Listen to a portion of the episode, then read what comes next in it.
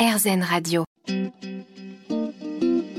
Namasté, le yoga avec Natacha Saint-Pierre. De retour sur RZN Radio dans Namasté. Aujourd'hui, nous parlons Kundalini Yoga avec Julien, notre invité, qui est de la Fédération française de Kundalini. Julien, je vous pose des questions de néophyte, mais quand on voit les pratiquants et les professeurs surtout de Kundalini Yoga, vous êtes vêtus totalement en blanc. Et pourquoi donc?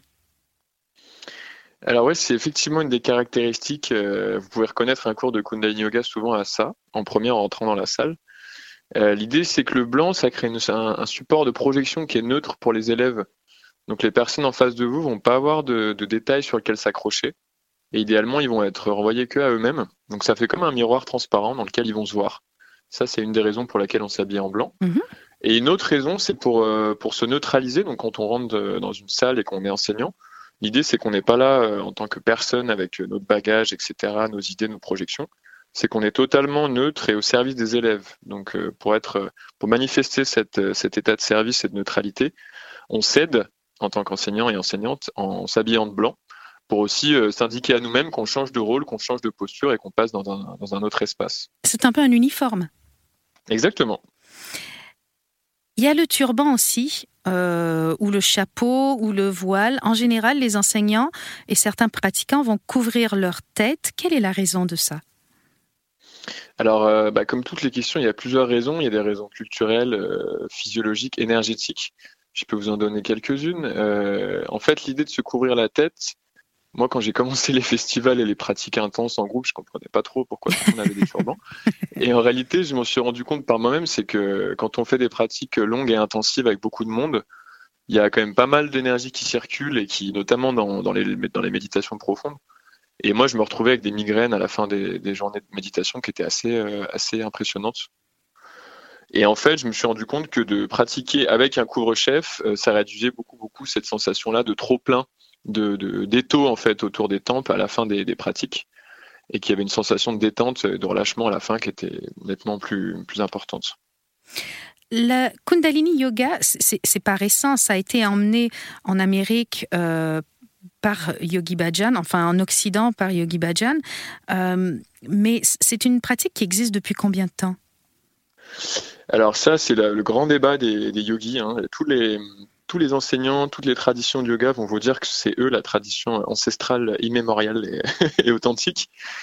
Euh, ce qui s'est avéré dans les dernières années, il y a eu des recherches qui ont été faites. Donc c'est une tradition qui remonte à des millénaires, mais dans cette forme-là, elle a été compilée et canalisée par, euh, par Yogi Bhajan dont vous parliez en, dans les années 70, euh, fin mhm. des années 60, à destination du public américain qu'il a rencontré en Californie à cette époque. Et la façon dont lui a été, euh, a été enseigné euh, dans les années 20 en Inde, c'était une forme qui était très semblable mais un peu différente. Et donc on s'est rendu compte qu'en fait, euh, à chaque transmission, à chaque maître et à chaque élève, il y avait une forme d'adaptation de, la pratique à son contexte, à son époque et à son public, pour garder l'essence, mais pour que la forme véhicule au mieux l'essence. C'est comme, comme toute tradition transmise oralement finalement. Exactement. Alors là, je suis obligée de le dire, euh, Yogi Bhajan, qui a amené beaucoup au monde du yoga, a malgré tout euh, été grandement décrié euh, autour de 2020 parce qu'il y a eu des, accusations d'agression sexuelle. On n'est pas là pour juger, mais est-ce que vous pensez, vous, à titre personnel, que ça a pu abîmer un peu son œuvre? Est-ce qu'il faut qu'on regarde le yoga Kundalini selon Yogi Bhajan différemment maintenant ou pas? Mais ce qui est assez intéressant, en fait, ce que ça a créé, euh, notamment aux États-Unis où il y avait une énorme euh, identification de, des élèves à, cette, à cet enseignant-là, mhm. c'est que ça a commencé à séparer euh, l'homme de la technique, de la tradition. Et il y a beaucoup de gens qui ont tourné le dos, qui ont commencé à, à rejeter les enseignements, à arrêter d'enseigner, à fermer leur studio, etc. Donc ça a créé un, un effet de rebond, notamment aux États-Unis. Et en France et en Europe, ça a été un peu moins important parce qu'on était peut-être moins proche aussi de la source et ce que ça a créé, qui est pour moi assez salvateur, c'est qu'on a commencé à se désidentifier de la personne unique qui était la dépositrice des, enseignements. Et on a commencé à, prendre la responsabilité chacun à notre échelle et en, tant, que communauté aujourd'hui de, de, cette, euh, de cet enseignement-là. Finalement, on a, désacralisé euh, cet homme euh, et qui, qui avait peut-être pris une plus grande place dans le yoga Kundalini que le yoga lui-même. Exactement. C'est ce qui s'était passé à, plusieurs endroits en tout cas.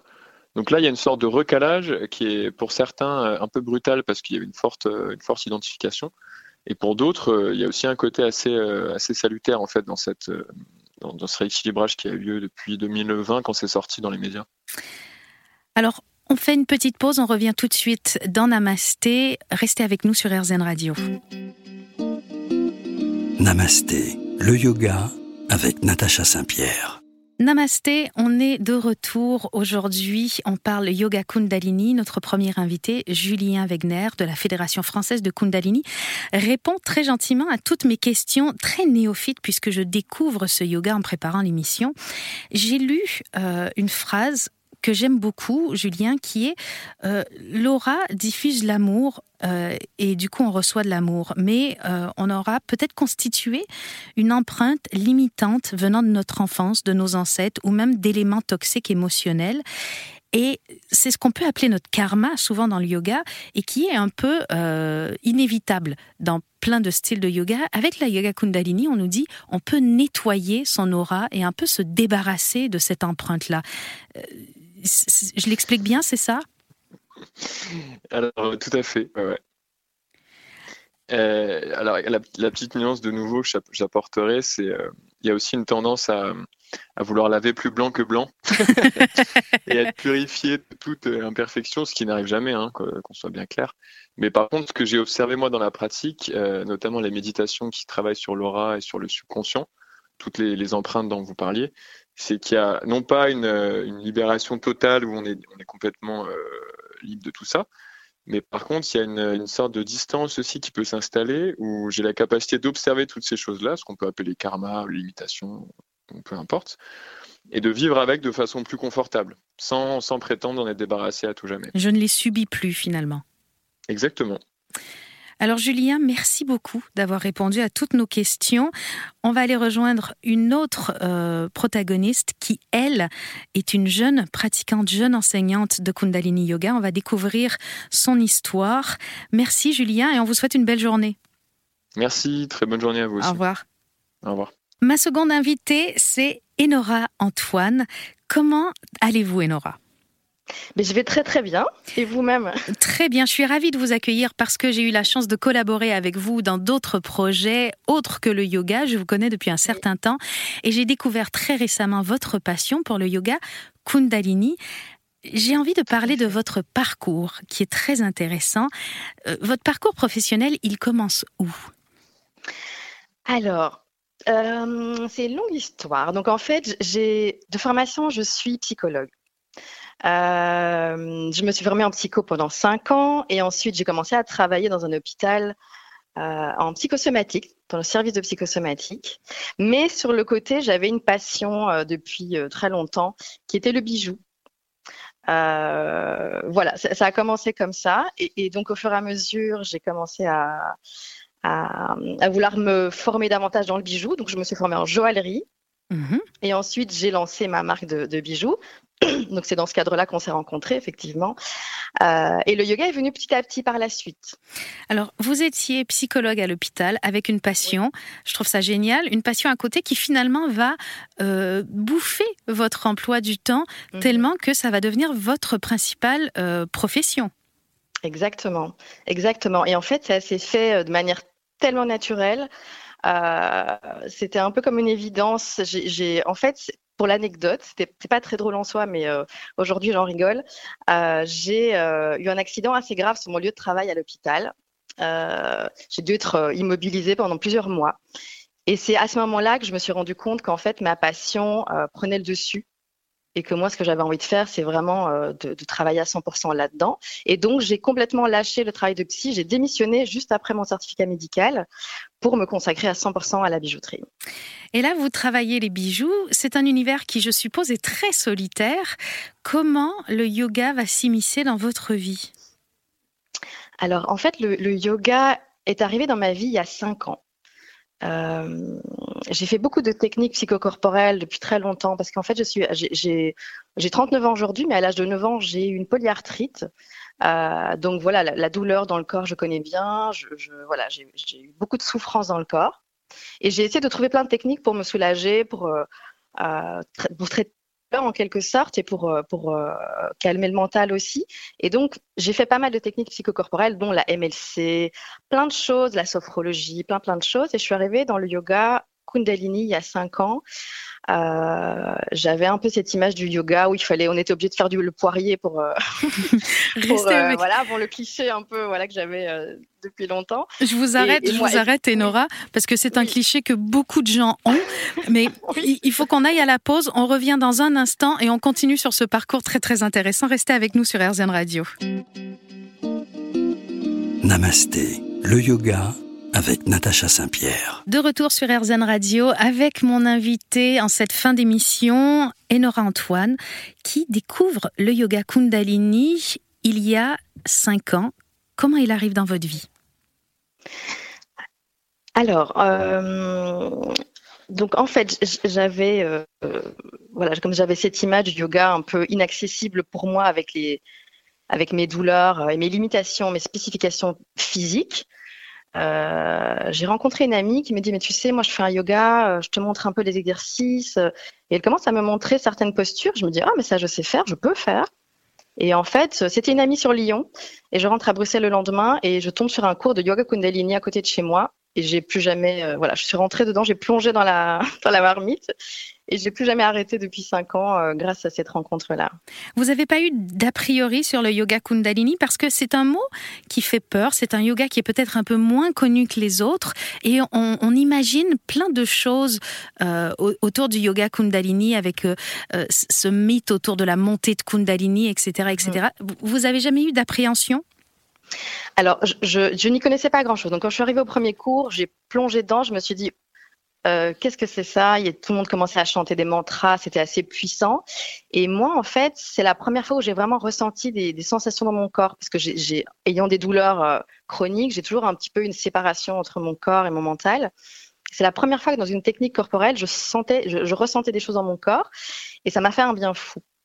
Alors, donc effectivement, ça m'a ça m'a pas fait peur, mais c'était c'était effectivement très différent de ce qu'on peut imaginer. Ouais. Comme vous avez ces douleurs, quand vous dites que euh, vous êtes un peu séparé, c'est-à-dire que vous avez un peu euh, mis euh, un voile sur cette partie-là de votre cerveau qui ressent votre corps pour pouvoir mhm. vivre avec ces douleurs, et le yoga Kundalini va vous réconcilier avec votre corps. Il, il anesthésie pas les douleurs. Alors, Exactement, tout à fait. Les douleurs n'ont pas disparu, on est bien d'accord. Par contre, ça me permet cette connexion, ça me permet de soulever un peu cette dualité que j'avais avant, et ça me permet cette connexion que je n'avais pas ressentie auparavant. Donc ça, ça a vraiment été très très fort pour moi. Est-ce que c'est une connexion dans le bien-être, ou est-ce que quand vous reconnectez avec votre corps, finalement, vous ressentez vos douleurs très fort? Alors, il peut y avoir les deux parce qu'évidemment, il y a des postures où je vais ressentir les douleurs, euh, mais euh, j'arrive à les appréhender, à les apprivoiser, ce que je n'arrivais pas à faire avant, auparavant. Euh, là, j'arrive vraiment à, soit de l'accepter, soit de ressentir qu'elle est là, et aussi m'aider à, orienter mon, mon mental vers autre chose que cette douleur aussi, et vers le bien-être, évidemment. Orienter le mental, c'est un peu un des buts du yoga Kundalini finalement. Exactement, exactement.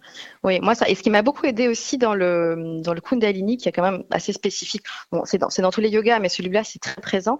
C'est le chant de mantra. Et en fait, ce, ce le fait d'orienter son mental via le chant des mantras, pour moi, m'a énormément aidé à calmer le mental justement.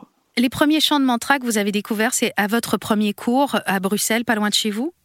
Tout à fait. J'avais jamais chanté de mantra avant. Comment on se sent dans un premier cours de yoga quand on va entendre des, des gens chanter les mantras? Est-ce qu'on ose chanter? Déjà, c'est en sanskrit, on ne comprend pas, on ne connaît pas la langue.